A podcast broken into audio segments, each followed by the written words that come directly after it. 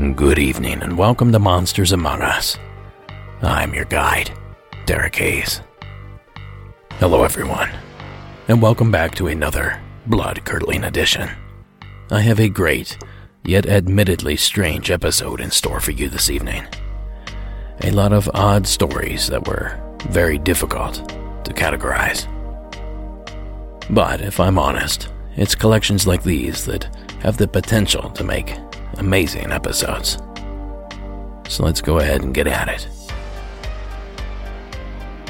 And before we launch into our first call of the evening, for those of you that are new and unfamiliar with me, I call Lake Arrowhead, California home. It's a small mountain resort area, a mile high into the mountains, about an hour and some change outside of downtown Los Angeles. Now, the area here was first settled by Europeans when Mormons, gold miners, and trappers made their way up from the desert floor in the late 1800s. The lake, then known as Little Bear, went under construction as a reservoir planned to send water down to the citrus groves in Redlands, a dozen or so miles straight down the mountain. Now, due to some watershed claims and a few lawsuits, the lake's initial use was never implemented. Instead, some resort minded folk and early Hollywood producers took interest. Dozens of early films were shot here, leading to many of the stars attached to purchase lakefront mansions. But it wasn't only movie stars that flocked to this mountain hideaway. In the 1920s and early 30s, many well known gangsters set up shop in the nearby Arrowhead villas. The crown jewel of this operation may have been the social building, then rumored casino, speakeasy, and brothel, the Tudor House, and the hotel across the street, the Bracken Fern Manor. The joint, then known as Club Arrowhead in the Pines, and the adjacent hotel, formerly called the Crib, were built by the infamous mobster and real estate developer, Bugsy Siegel, whom you may know as the father of Sin City itself but more on that here in a bit. Now, given its ties to the mob, you might imagine there were many reports of murders that took place on the properties, even suggestions that some victims were buried beneath the grounds of the buildings themselves. And like with any other place associated with violence, there might just be some sort of paranormal holdover. A number of apparitions have been seen haunting its grounds. From a former caretaker who was rumored to have been thrown to his death from a third story window, to a Madam of the Night who was murdered or died by suicide, and even a young boy who was allegedly trampled to death by horses. Laden with debauchery and crime, it's no surprise this inn is considered to be one of the most haunted locations in California. That clip was courtesy of Paranormal Caught on Camera, a little show featuring yours truly. Season 3, episode 10 if you'd if you'd like to check out the episode. Now I've moseyed around the grounds during a craft fair a few years ago. Last I heard, the place was actually up for sale. If funds were nothing, I'd snatch that place up and open a paranormal museum. But for now, perhaps an investigation is in order. Now I've linked to a clever little documentary on the properties in the show notes if you're interested. Now, it certainly seems like Bugsy and his gang are still around. I imagine his spirit can be felt in his other playground as well Las Vegas, where he helped fund and design the Vegas staple, the Flamingo Hotel. And that brings us to our first entry of the evening a story straight out of Vegas and the Flamingo itself. Please welcome our anonymous caller to the program.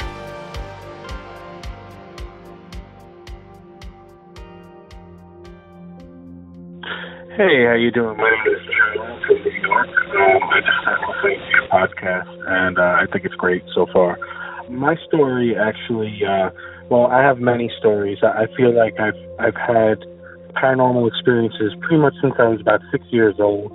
Um, I saw an entity when I was about six.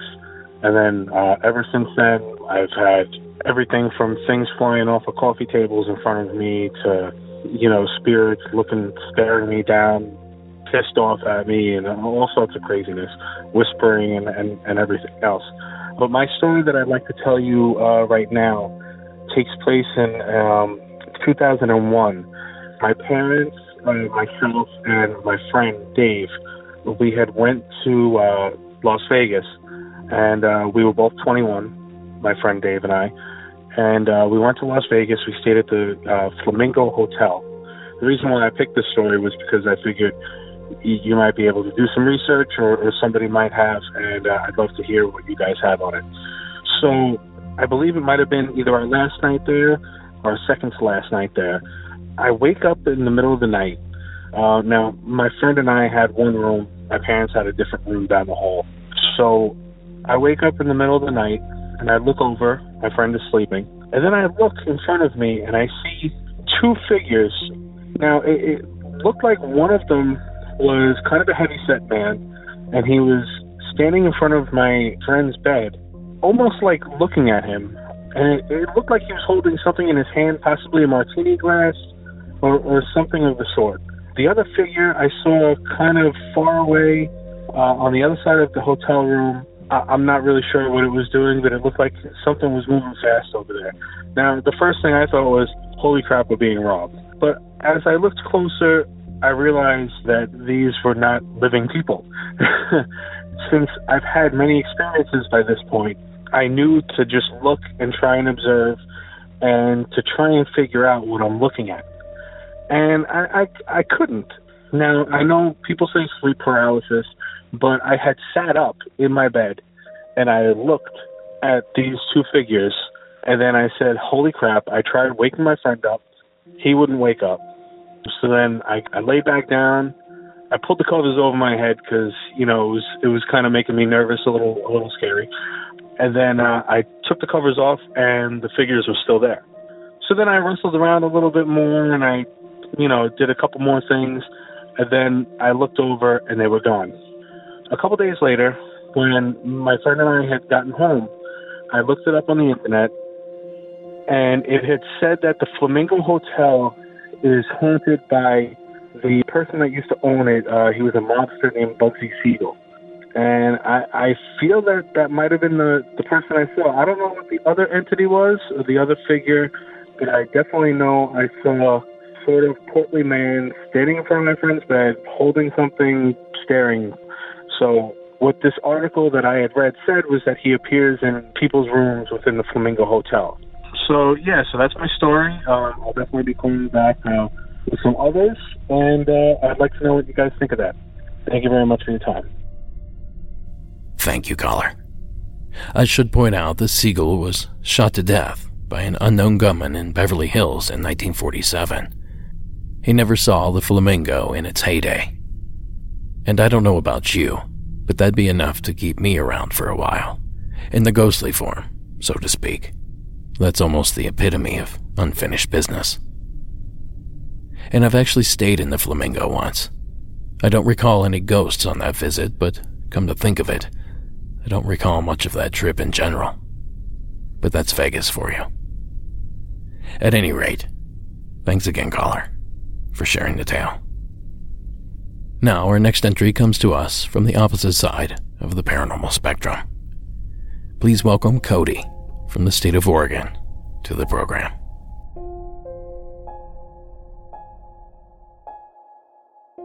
Hey there, Derek. My name is Cody. I'm calling from Southern Oregon. First off, just wanted to say I love the show. I've been listening for a long time now, and uh, keep it up. Anyways, I just kind of wanted to report, I guess, share my uh, little experience that I had probably about five, five to six days ago. I live out in Grants Pass, Oregon, and I'm headed towards the uh, middle of town, taking the same street I always do home, kind of just minding my own business, listening to my music, all that fun stuff. And I get up to the intersection that I normally turn on to turn onto my street to head home. And for whatever reason, I'm looking up the, at the sky. Keep in mind, it's probably about 7 o'clock at night. It's about October, mid October here, so it's dark out.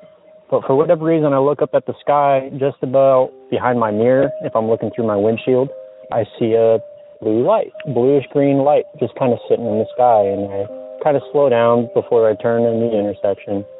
And I'm looking at this thing, and all of a sudden it just slowly picks up speed and then shoots off into the sky, just directly horizontal. Looking at the map, it would have been headed directly west, and it just took off with such a high speed that I was just kind of baffled about how fast it was moving. And I wasn't really sure what to think of it at first. I went home right away, told my roommate, and she kind of didn't believe me at that point in time. I didn't know what to believe myself. Uh, I've always been very skeptical about this kind of thing. You know, listening to your podcast, I love all that stuff, and I love my sci-fi movies just as much as the next guy, but never expected I'd actually see something I couldn't exactly explain. The next day, I was out in my car just trying to get a reflection on the inside of my vehicle to match up with where it popped up on the windshield, just in case it was some weird reflection or trying to think if it could be another driver's headlights, but there was no one on that road, no one in front of me, no one behind me. I'm a very attentive driver, and so I'd remember something like that, especially on that intersection because there's usually a lot of traffic. But uh, yeah, no, big bluish greenish light just kind of sitting in the sky, and I slowed down to look at it, and then it just shot off into the dark. I had my windows up, I had my music going, so I don't know what kind of noise it could have made, but I don't know. It was just kind of one of those weird experiences. Can't really explain, and just was curious your thoughts on it. Anyways, thank you for what you do. I appreciate all the time and effort you put in making these, and keep it up.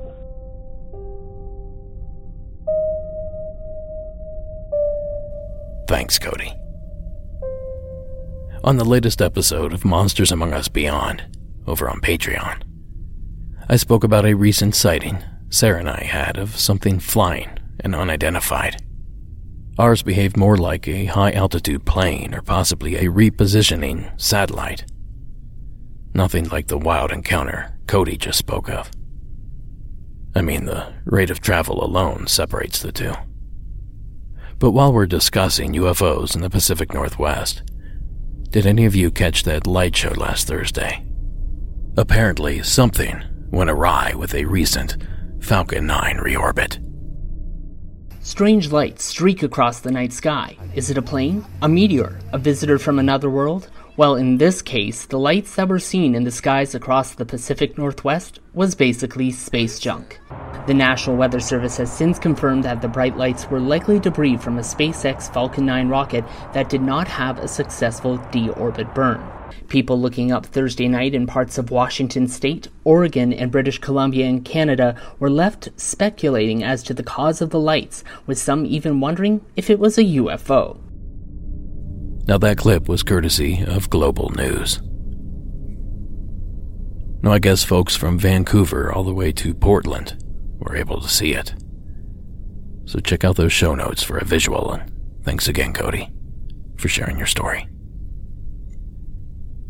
And if you have a true experience you would like to hear played on the show, call the hotline at 1 888 608 Night. That's 1 888 608 6444. Or visit the website at monstersamonguspodcast.com for more submission options. And a reminder to those that have emailed written submissions. While I appreciate and welcome those entries for future use in print, if you want your story shared on the show, you should definitely call it in or record an audio file and email it to me. And don't forget, I'm always accepting photos, videos, and other evidence for use in future video projects. So submit those to mau video submissions at gmail.com. Now, next up, we join up with Marcy. Marcy, the mic is yours.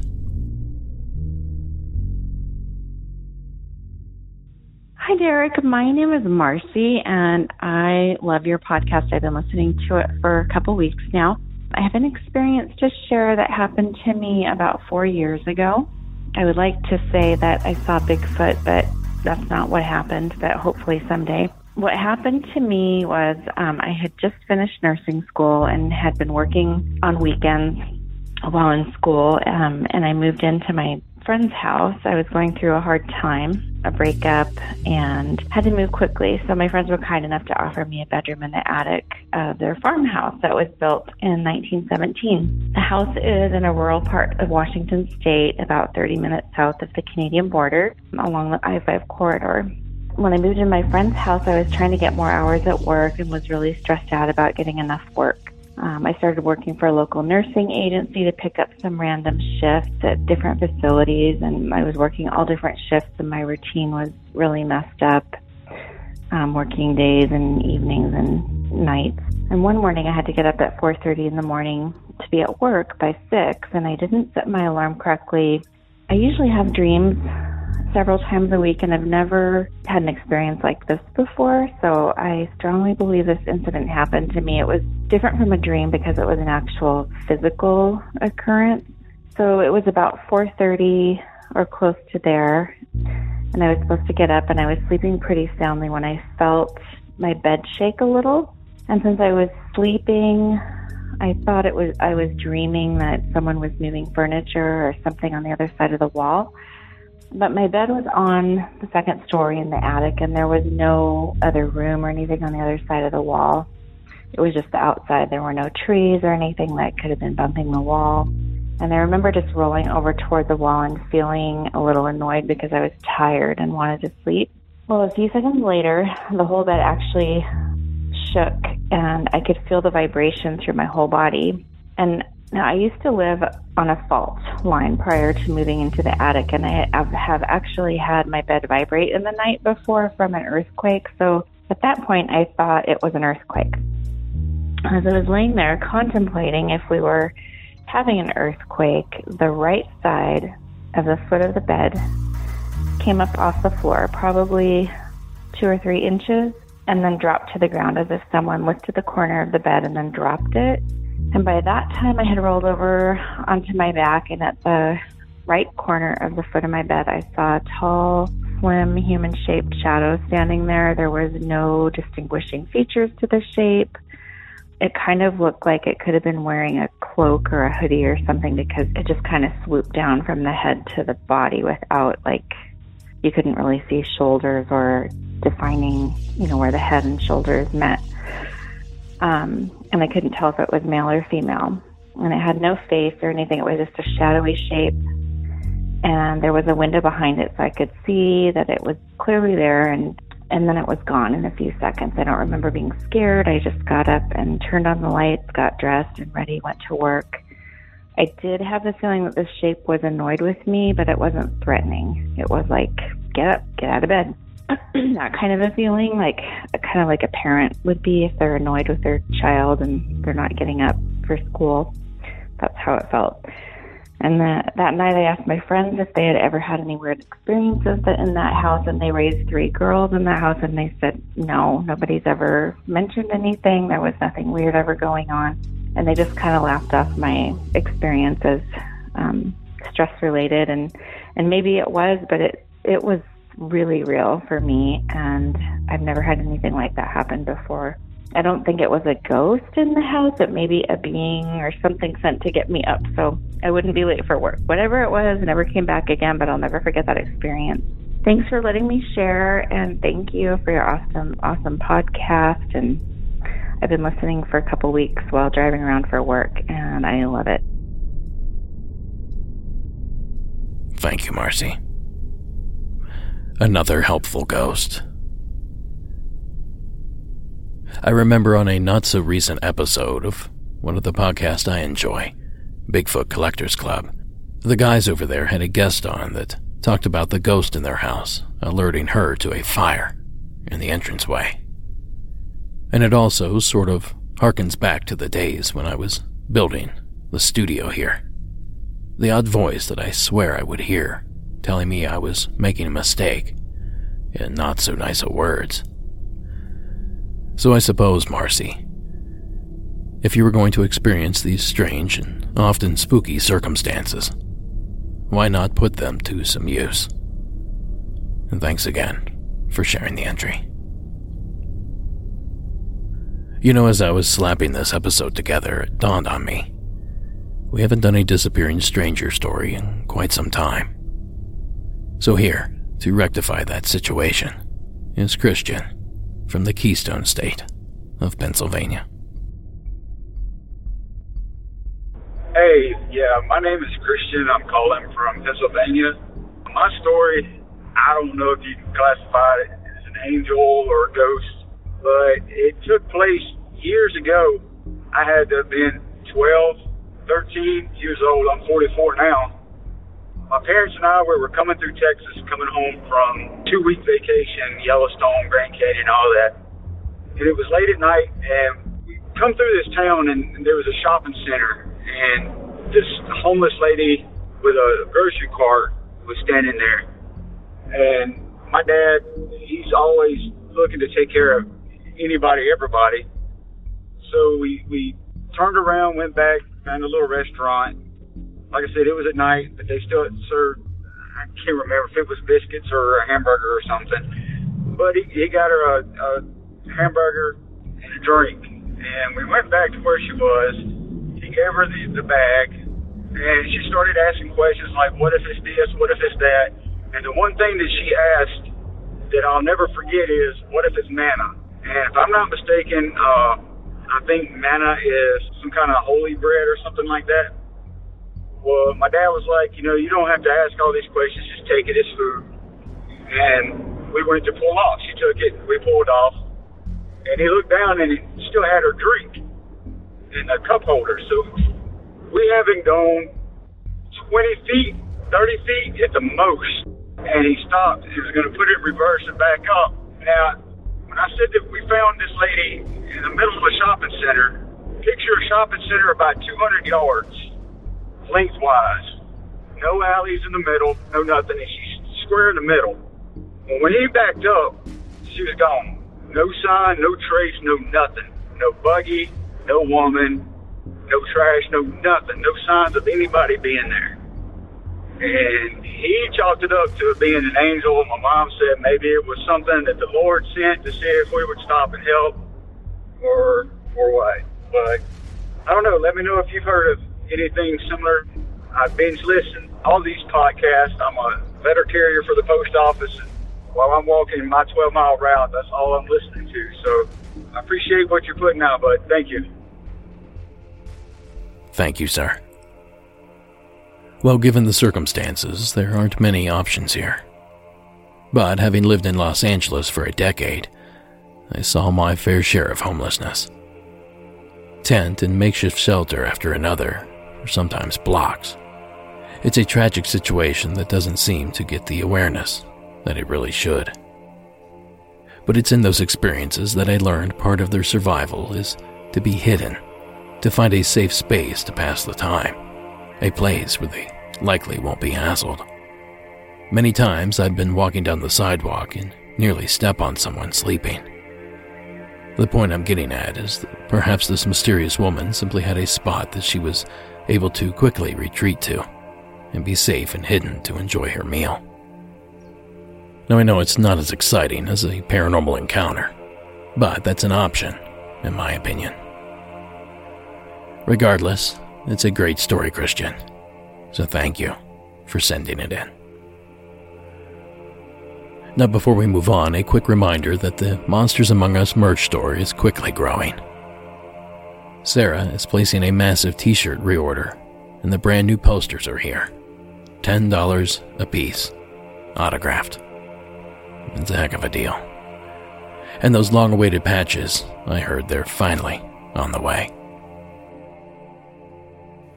And you know, Sarah and I are excited to announce that we're donating a portion of the proceeds of the cryptid totem poster design to the Navajo Water Project, a nonprofit committed to bringing running water to the homes of the nearly 2.2 million Americans currently living without it, beginning with our friends at the Navajo Nation. So grab a poster, support a good podcast, and a great cause today. That's monstersamonguspodcast.com forward slash shop. Now, do you guys want to see some magic? Ladies and gentlemen, the great Elias from Utah. Hello, Derek. My name is Elias Caress. I am a magician in Salt Lake City, Utah. I'm sure that you know what a seance is. It's where a group of people try to make contact with spirits or ghosts. Well, years ago, I did a seance magic show. Is where I do a magic show basically, but I pretend like it's uh, ghosts performing the magic tricks. Well, it is considered unethical to make people believe that it is actually really ghosts doing these things, but it was all for fun, right? So when I first started doing this, I would uh, make it very clear that I am a magician. This is a magic show, this and that. But when the scary, spooky, ghostly phenomena started happening, uh, people laughed. And that wasn't the reaction I was going for. So I started uh, being a little bit more ambiguous, trying to make the show a little bit more scary, add a little bit more realism to everything. And what I was going for, I didn't want actually people to actually believe that it was real, but I wanted them to think like maybe there's something to it. That that was what I was going for. But one day we had a guy, a very uh, brave guy. He had a lot of bravado, and he said before the show started, "I want to see the devil tonight. Show me the devil." Those are his exact words. And so the show started. We started doing the the séance, the magic show, and the portion of the show came about where all the participants hold hands and the lights go out. And then ghostly phenomena starts happening. It was really all, of course, just magic tricks. But suddenly the guy's wine glass right in front of him shatters and pieces of glass hit him in the face. I think glass must have hit some of the other spectators because they screamed and the guy wanted to stop the show right there. I had to stop everything we were doing right then. And the guy was the guy was pissed. He was freaked, and he was definitely not happy. And some of the other spectators are not happy here. But here's the unexplained part: I didn't break that glass. That wasn't one of my magic tricks. And all of the spectators were holding hands, and I went to a lot of trouble to arrange it so that spectators couldn't do something like break a glass without the other spectators knowing exactly what happened. So, if I didn't break the glass and none of the spectators broke the glass, I'm not sure exactly what happened there. But I had to stop doing the seance uh, shortly after that uh, for money reasons. It didn't really make a lot of money. But I hope you enjoyed my story, and thanks for the awesome podcast. Have a great night. Thank you, sir. I doubt I would have the same composure that Elias did. I'm afraid I'd then adopt and continue the charade, anything to further terrify the blowhard. The way I look at it, public uncontrollable urination would probably signal my victory. No, all kidding aside, what a wild story. Now, it's easy to dismiss magic when you see it on TV or your goofy friend tries to perform it. But having spent some time in Hollywood's Magic Castle, an exclusive club of magicians and the like, of which I was only a visitor and not a member. I'm nowhere near that cool. But having been there a few times, I can tell you, good magic up close is a lot of fun. And dare I say, believable. So thanks again, Elias, for sharing your tale and for sharing your craft. Now, as if that last one wasn't weird enough, this next one will take it up a notch. Please join me in welcoming John from California to the program. Hey, Derek, this is uh, John calling from area again. I actually just had something happen to me last week. It was really weird, and wanted to hear your thoughts on it, or if you've heard somebody mention this before. But uh, the other night, me and my my wife were already in bed, and uh, I got up, went to the kitchen, got a bottle of water, came back, and I laid down, checked my phone real quick, and put it down. And I closed my eyes and I can hear a conversation all of a sudden. So I'm, I, I look at my phone again, make sure I didn't like start a video or a podcast or nothing, and nothing. My phone was was blank. So I put my head back down and I could hear a conversation again. It sounded like two women speaking to each other. Couldn't understand what they were saying, but I could definitely hear two female voices. And I would take my head off the pillow and I wouldn't hear nothing and I would put it back down and I could hear them. Did for about another 30 seconds and I got up and I kind of couldn't sleep after that. When I did go back lay down, I didn't hear nothing like that again. So yeah, I mean, it was just kind of odd. Uh, I mean, I really like your your thoughts on it. It was just, uh, yeah, it was it was it was odd. Thank you again, and uh, you take care. Thanks, John. If I were forced to take a stab at a logical explanation, I suppose I would suggest exploding head syndrome. Basically, your brain invents loud bangs, explosions, or even voices just as you're starting to fall asleep. You hear them, but only in your head. They're not real, audible sounds. So, could that list of possible sounds include what John heard? If not, I struggle to think what else it could be. You know, when I was very little, my cousin, she's a year younger than I am, she had an imaginary friend that talked to her through the vents in the floor. Idrel was its name. And it was twice as creepy as it sounds. I even thought that at six years old. Now, John's story gives me Idrel vibes for sure. So good luck with that one, John. But a big thank you for taking the time to share the story. We're getting down toward the bottom here, but before we finish up, if you love the show and aren't looking for merchandise, consider snagging yourself 44 brand new episodes, plus a ton of bonus content over at our Patreon page. Here's how it works. Visit www.patreon.com forward slash Monsters Among Us podcast. Select the pledge level you're comfortable giving and submit the necessary info. You will be emailed your own link to listen to the entire back catalog to the point that your level allows. You will then be charged that amount monthly until you decide to cancel. Now, the good news here is that I'm pumping out typically two episodes a month, so new stuff is coming in all the time. And again, you can cancel this at any time. I promise I will not be disappointed. Remember, the more support we get at places like Patreon, the fewer ads we need to run to keep the lights on. And now, we stay in the state of California. This time, Leo has a tale to tell. Hi, my name is Leo. I live in California, and this is a story about when I was a teenager. I was probably around 16, 17 years old, and uh, my family is deeply religious. And like any family, uh, you know, uh, we're Hispanic. When you have visit come over, like an aunt or an uncle, they would always sleep in the room with the biggest bed, besides the master bedroom, and that was my room.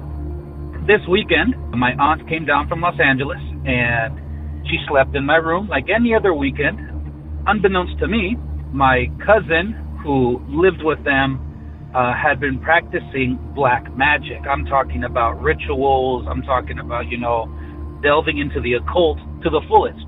You know, he had little statues that he had made of different demons and things, and I mean, full bore into the black magic. He doesn't do it anymore, but at that time he did. And that's what the atmosphere that she was coming from. So she slept in my room like any other weekend, and when she left, I moved back into my room. It was a Saturday night. Uh, I always slept in my room with the door closed, door locked. You know, uh, the teenager. You know, every teen wants their privacy, of course. And I locked my door, and it, my door was completely, completely pitch black. So pitch black that you couldn't see your hand in front of your face most nights. So I remember I played on my Nintendo DS for a while, and I fell asleep. Uh, I, upon waking up, you know, my room, of course, is pitch black. Laying flat on my back and I opened my eyes, and at the foot of my bed, there was a figure. Now, this figure was not, you know, like the shadow figure so many have talked about. Uh, this figure was completely white. There was no facial features, nothing. It was just white. And judging by how the, its shoulders were postured, I could tell it was either looking at me or it was looking at the opposite side of the room. My bed was on one side of the room facing the closet, and the door to enter into the room as well as the light switch. So I kind of closed my eyes and said, you know, I just woke up, you know, I'm probably seeing things. Like I said, I was I'm a religious person, you know, I don't necessarily believe in ghosts per se up to that point. I stayed awake for about another 15 minutes, had my eyes closed, and then I reopened them and it was still there. So at this point, I realized, you know, this is not a joke. This is not something that I'm dreaming. This is real. So I closed my eyes again and I kind of started to think through my options. What am I going to do to get out of this? You know, first thought, of course, is to turn the light on. But my light switch is on the other side of the room. What if this thing tries to grab me, you know, or something happens? So I, I kind of tossed that one out. Like every kid, I thought maybe I could yell for my parents, but don't ask me why. I uh, thought, you know what, my parents, especially my dad, has to wake up early tomorrow. We have church. I don't want to wake them up. My dad will get up at 5:30 to go help out on a bus route that the church had. I don't want to do that. I don't want to wake them up early and have them be exhausted. So now I'm kind of running out of options, and then it hit me.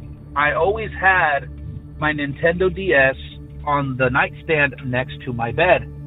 The reason was it had a very strong light, strong enough to illuminate the whole room. So I thought to myself and said, you know, I can use that to open it and maybe, you know, figure out what this is. So I started to roll over my bed and, you know, very slowly move. And I tried to get there without it moving, without it coming to get me or something, you know, whatever.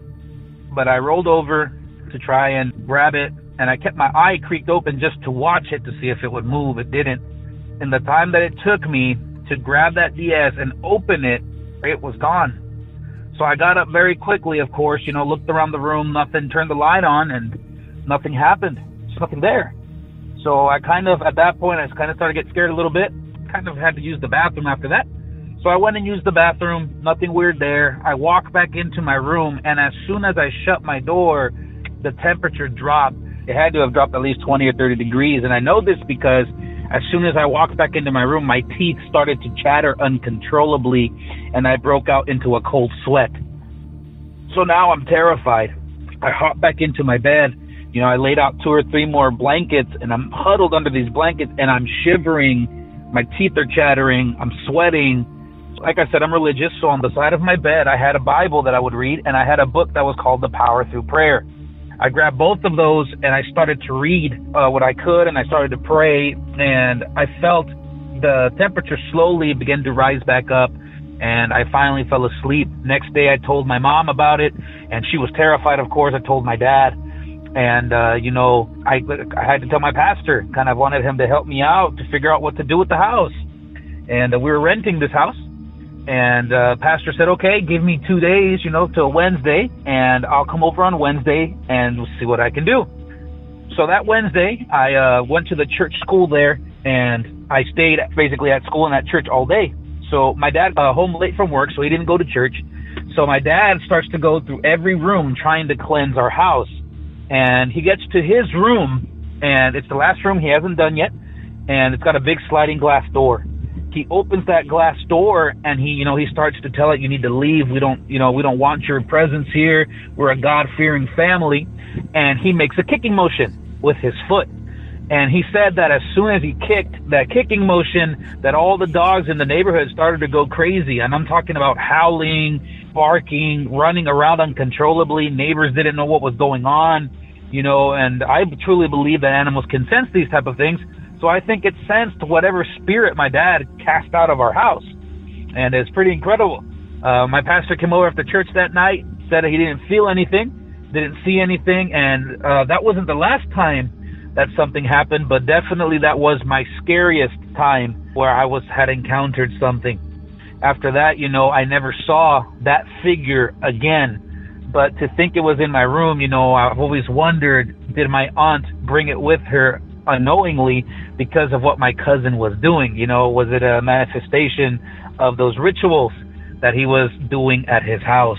So I don't know, uh, but I know what I saw and I'm sure of it. And uh, it, like I said, it wasn't the first time and it wasn't the last, but I, it was definitely my scariest. So let me know what you think. Love your podcast. Just found it, been going through it pretty quickly. Really enjoyed it. So keep up the good work and uh, hope to hear from you soon. Thanks. Thank you, sir. It's never a good sign when you close your eyes, open them, and the thing is still there. Something about that makes any situation much more real. Perhaps we're conditioned from tropes on television. But I guess the same can be said for every dog in the neighborhood going off at once. Certainly creepy stuff, Leo. And it sounds like whatever your dad did, it worked. And we're certainly happy to hear it. Thanks again for the call. All right, folks. With tonight's final entry, please welcome Michael to the program. Hello, my name's Michael. I'm currently going through that uh, Hurricane Hanna. I'm kind of stuck at work, uh, so I thought I'd call in my story. So I have an uh, abduction story. So it was 1996. My uh, my parents couldn't afford a house phone because my uncle had run up a bill.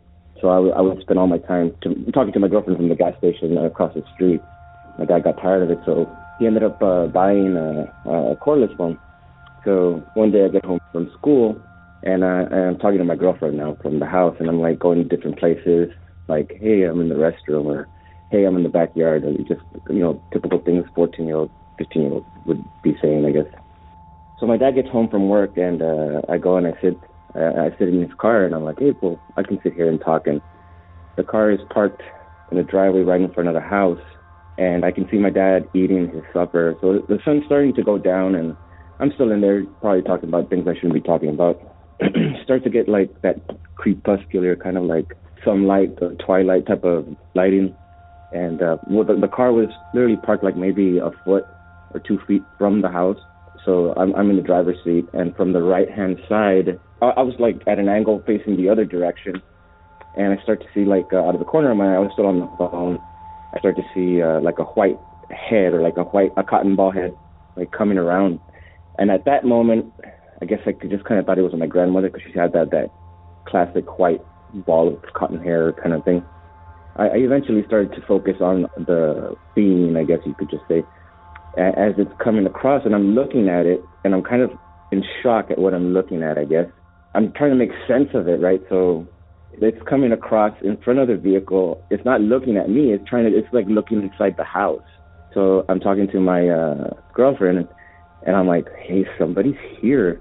She's like, who is it? And, and I'm like, I don't know. I'm trying to make sense of it, and it's like kicking in the, inside the house. And my, at this point, my my father had already gone back to his room or whatever. So I'm just sitting there, and and I go, I better confront this thing, right? So I tell my girlfriend, hey, hold on real quick. And as I'm making the movement to put the phone on the passenger seat, a second being, and I initially he didn't see me, but in the in the process of putting the phone down, it turned the corner, and it caught my hand movement, I suppose. At the very same time, it locked eyes on me, and that very instant, the one that was in front of the car just fell, like it just disappeared, like it like just went down, and the one that caught my eyes, there was like this weird uh, pull, like a like a movement, like there was this movement that that I can't get out of my head because, like it, it's it got me stuck. Uh, when I was moving to put the phone down, we locked eyes, and he did this like, kind of like an oh oops, he's he's he's looking at us, right? But when he did that, he pulled me in, and the next thing I remember, I'm just getting out of the getting out of the car, and I guess like part of me still trying to make sense of it, and I'm like trying to confront whatever's there, and all I see is possums, possums, possums, and I'm like is weird because normally I'm scared of possums. Like you know, growing up, they ate my cats and stuff. But and then the next thing I remember, it's like 7:30 in the morning, and my dad's like, "Hey, stop leaving this phone in the car because I'm gonna take it into work, and your your mom's gonna get mad at me." And, and, and this and that, this and that. I'm like, what? What? Because to me, I had just been in the car. Like, I, all of a sudden, I'm being woken up and I'm inside the house. Uh, years later, I'm watching something, like, or or I'm looking at something, and I, I come across the skinny Bob footage, and that terrorized me because that is exactly exactly what was in front of my grandmother's house in 1996, down to the very movements of the fingers, the way the head moved, the way the cheekbones looked. If that skinny Bob footage is a fake, then it was made by somebody who's actually seen these beings because that is exactly what I saw. Now, fast forward to maybe, gosh, it was like maybe five years ago. I just met my current wife, and all all of all of my experiences happened at my grandmother's house. She's no longer with us. She was with us at that time because I thought for some reason that was her. But anyways, uh, at this point she she was no longer alive, and I, I was living in there with my cousin. My girlfriend had moved in. And it's something about that movement that I spoke about earlier. So I had woken up to go to the restroom. It was about seven o'clock in the morning, and I come back and and I'm I, I, I'm shirtless and I'm laying there, and anybody from the area knows that the Stripes, the local the local gas station has amazing tacos. So I was like, should I go get some tacos? So I'm just laying there thinking this. And I was like, ah, maybe I should go get some, and maybe I should get have them for breakfast or for my girlfriend when she wakes up. And I'm just sitting there, when all of a sudden the whole left side of my body starts to freeze, like but freeze freeze, like like a really weird cold. I mean, I was sitting there and with my shirt off, the AC is on. I can feel the AC, but for some reason the left side of my body is like frigid. And then I, was, I, I decided to cover myself, but I couldn't move. All of a sudden, I couldn't move, and I'm like, okay, uh, this is weird. Uh, this is this must be what uh, that movement where you can't move at night. A- anyway, so, so I'm like, oh, that's what this is. Like, okay, I'll just wait it out, right? So then I'm just kind of waiting there, still trying to decide whether I'm to go get some tacos or not. All of a sudden, I realize, oh, I can open my eyes. Open my eyes. So I'm just sitting there looking at the, looking around in the room, right? So I'm scanning the room from right to left, which my my wife was uh, on my left side facing down, and I was facing up. As I'm scanning the room, I notice that there's this dark spot where the cold is. And then I, I'm I, I'm like, okay, well that doesn't make any sense. Well, what what am I looking at? They're like, uh, so I scan to the left, and I can see a little bit of light light starting to come in for the morning.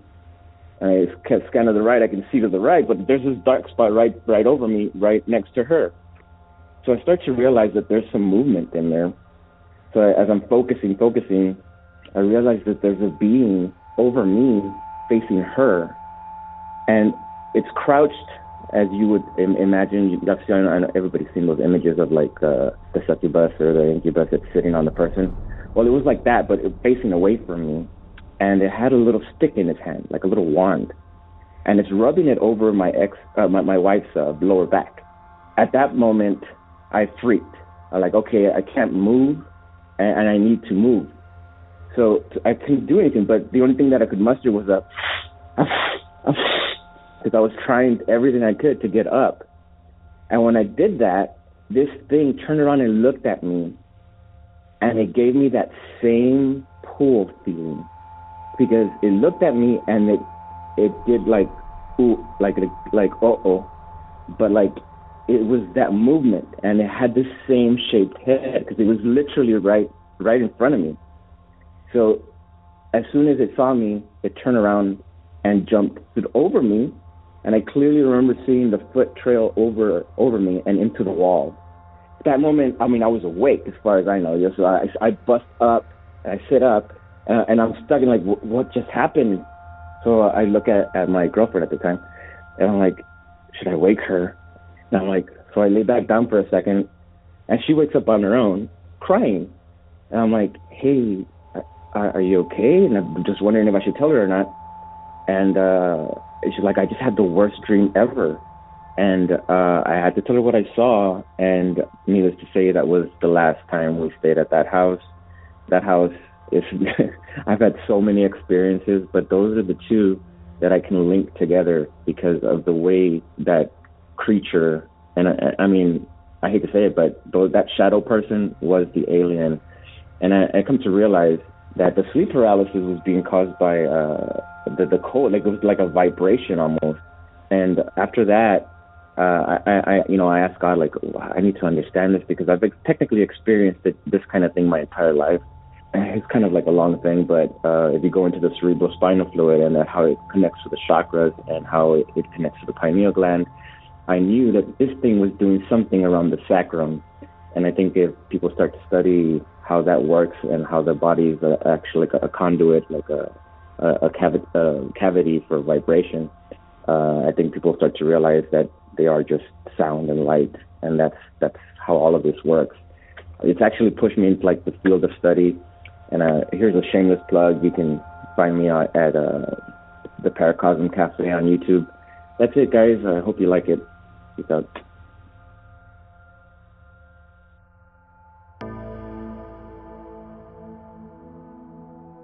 Thanks, Michael. There's a lot to unpack here, but let's start with Skinny Bob. Apparently, the video containing footage of the alien entity known as Skinny Bob was shot by Russia's KGB and somehow leaked to the black market. You know, as these things tend to do. I won't dive much deeper, but you can find a link in tonight's show notes if you'd like to take a look. Now back to Michael's story. Michael's wild story. Here we go again with the possum. You may recall we discussed just last week two different stories about two possum like creatures that left us with more questions than answers. But oddly enough, each of those possum like reports was slightly different. So I did some digging. My assumption was that, like owls, possums are somehow used to cloak memories during alien abductions. But to my surprise, other than a semi erotic encounter with a possum faced creature reported all the way back in 2012, I found nothing. I know, I glossed over the semi erotic possum faced alien part. That encounter is in the show notes if you're daring enough to take a look. So then I get to thinking is it possible that Michael fell asleep and was somehow mistaken or confused reality with a dream? If so, what was the rest of his family experiencing that night? And what did his girlfriend hear over the line? Is it possible that Michael somehow hallucinated that these otherwise harmless animals were alien abominations? Somehow, I doubt it. But it certainly wouldn't be the first time a possum was mistaken for an alien entity. On the 400 block of Yondota, something I'm curious. is raising an otherworldly stink. It was just stinking like crazy for how long? About two weeks? Shirley Hansard discovered the smell under her front porch. A neighbor raked out the cause. What do you think it is? I don't know. I got no idea. It looks scary. This skull appears to be the culprit, and to some, it appears to be unlike anything they've seen on Earth. Everybody around here says it looks like an alien. Why do you think it's an alien? Because the way it looks, it looks like it's got teeth coming up uh, under its chin and it look and like horns coming down. 10 year old Josh Volmer was convinced this was evidence of an extraterrestrial. Josh's mom called the zoo, the Humane Society, then the police. They quickly cleared the air. Yeah, I don't think it's an alien. What do you think? Possum. A possum skull might not get as much publicity as the skull of an alien, but it might be enough to inspire future scientists and storytellers. Thought I pictured the back of the head. Um, Are you disappointed? yeah. That clip comes courtesy of some of my old stomping grounds WTVG, ABC News out of Toledo, Ohio. So maybe you guys tell me what is the deal with possums and how are they connected to all this? Until the answers seemingly fall from the sky. Thank you again, Michael, for sharing your tale.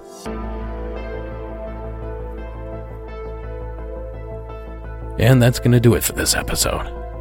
Monsters Among Us is written and produced by me, Derek Hayes. Additional support is provided by Sarah Carter Hayes and Addie Lloyd. All audio used in this production is done so under the protection of fair use. And keep the party rolling by following us on social media. We have accounts on Twitter, Instagram, Facebook, and Reddit. And you can also now find me on Cameo. The terrifying score that you hear is Co.ag Music and Carl Casey at White Bat Audio. Thank you so much for listening, and until next week.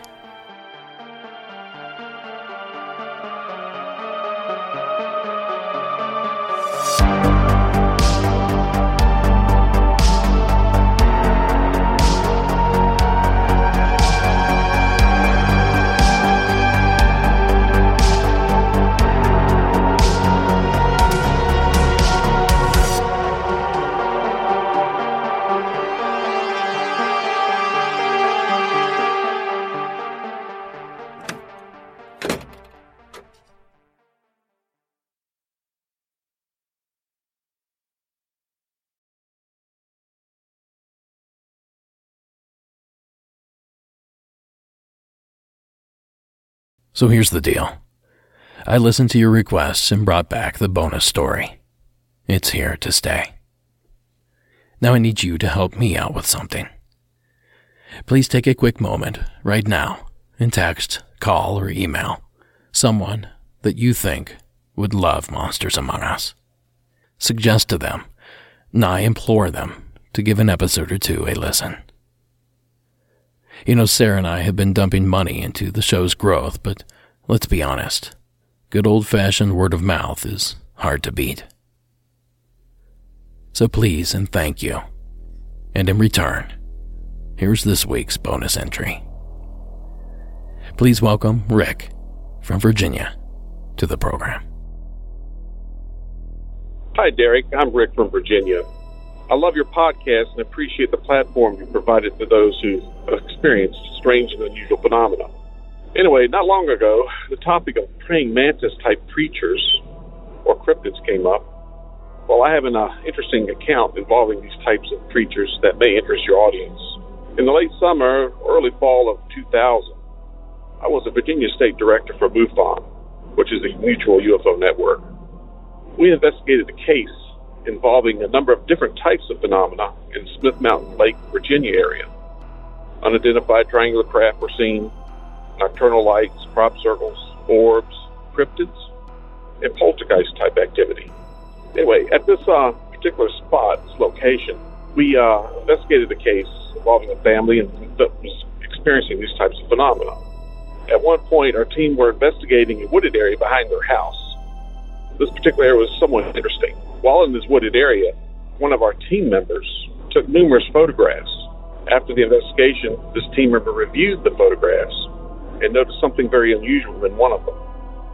Something appeared to be peering out from behind one of the trees. This thing looked like a classic praying mantis type creature, except the head was a bit more elongated, had what appeared to be antenna on its head, and the eyes were or similar to that of a praying mantis. It appeared to be about six feet off the ground. Considering the possibility that this image may have been the result of what we refer to as matrixing, which is the brain's way of interpreting strange images, we took some control photographs of this particular spot and the tree later on to rule out any of the foliage branches or anything like that that would have, uh, that could have accounted for this image. The control shots didn't show what could have caused the image. It was pretty clear. It didn't uh, didn't show anything sticking up behind the tree or anything like that. To this day, we really can't account for what was captured in the photograph. And if interested, I can try to find this image and send it to you in order to share with your audience. Again, thanks for all you do and keep up the good work. Take care. Thank you. Bye. Thanks, Rick. And for future submitters, if you have photos, videos, audio, or other evidence to submit with your call, like Rick did, please send when you submit the call. That's easier than waiting for me to ask for it, and it makes organization much easier on my end. That said, Rick, if you're still listening, please shoot me the photo so I can not only share it with other listeners, but get a look at this thing myself. Now, in regards to these sightings, often referred to as insectoid or mantis man encounters, are not unheard of. One of my favorite calls to ever stem from this show was in regards to a mantis man seen in Illinois while a listener was out for a run. I believe that was the first episode of season 4 or 5. But like most cryptids, this one too seems to have a home location, and one that's not too awful far from Smith Mountain Lake, Virginia.